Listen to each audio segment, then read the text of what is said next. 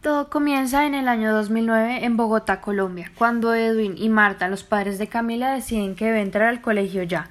Después de haber salido del jardín Rafael Pombo, coordinar todo esto del colegio fue muy difícil para ellos porque estaban en un proceso de separación. Igualmente debían visitar los colegios e ir a las entrevistas juntos. Después de mucho investigar los mejores colegios, encontraron pocas opciones. Era una selección muy minuciosa porque querían que estudiaran en un muy buen colegio que cumpliera todas sus expectativas, que básicamente eran que Camila se sintiera cómoda, que tuvieran muy alto nivel académico y que estuviera entre los diez primeros colegios de Bogotá, muy exigentes, creería yo.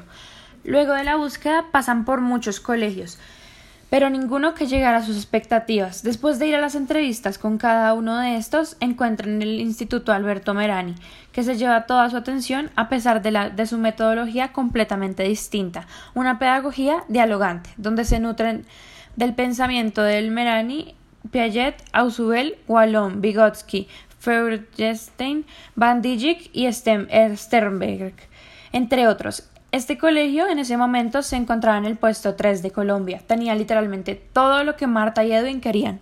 Marta sabía mucho de educación y tipos de metodologías porque es directora de un colegio. Por eso Edwin confiaba mucho en la opinión de Marta sobre la educación. Después de la entrevista en el Merani y de que todo saliera bien, Camila va a hacer la prueba. ¿Le va bien? Pues porque la prueba por lo que Marta y Edwin están muy contentos y aliviados. En el primer año del Merani, lo que en ese colegio es exploratorio alfa, que significa transición, Camila forjó amistades muy rápidamente, se sentía feliz y acogida.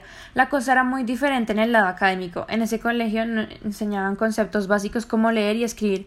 Camila no sabía responder evaluaciones, intentaba copiarse, pero no sabía leer, por lo tanto era en vano.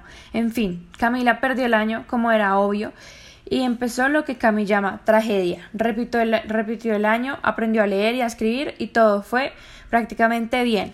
Cuando llegó a segundo de primaria y la hermana de Camila, Fernanda, estudiaba en un colegio femenino, San Patricio, ella manifestaba que el colegio era lo mejor, muy familiar, muy comprensivo y aparte bilingüe, cosa que el Merani no tenía, ni siquiera enseñaban inglés.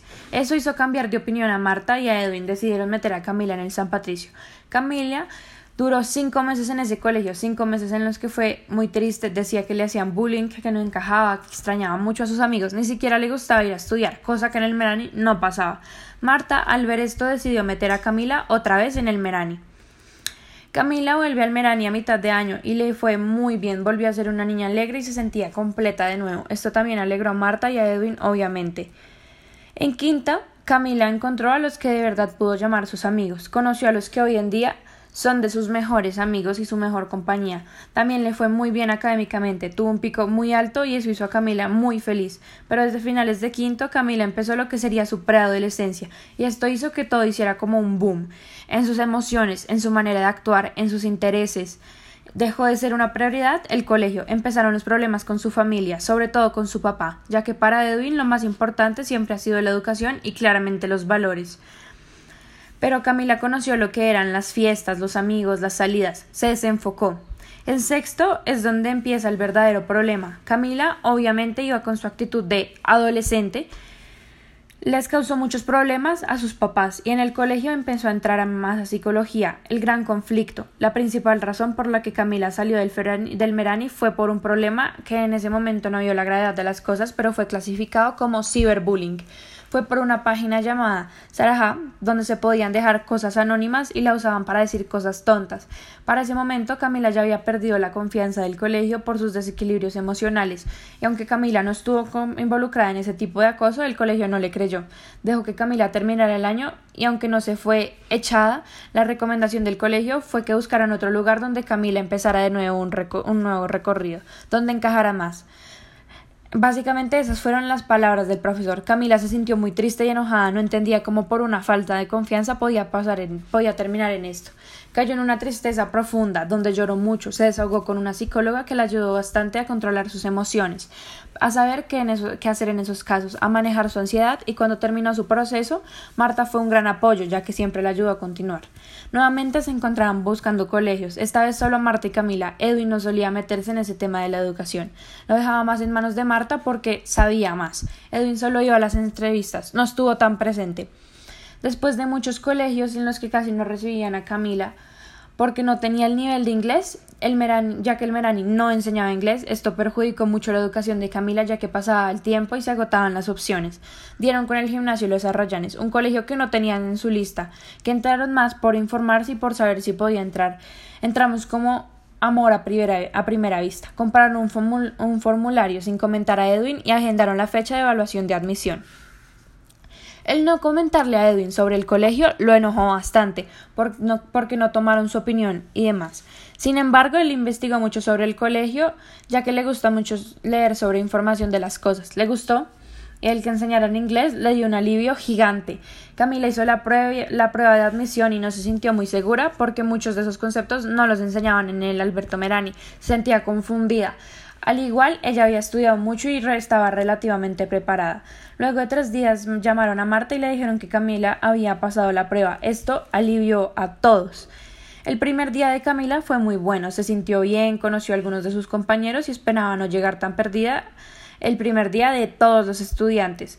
Fue pasando el tiempo y académicamente no le iba mal, se sentía bien, ya tenía un grupo de amigos, se sentía feliz, obviamente extrañando mucho su anterior colegio a sus amigos de toda la vida.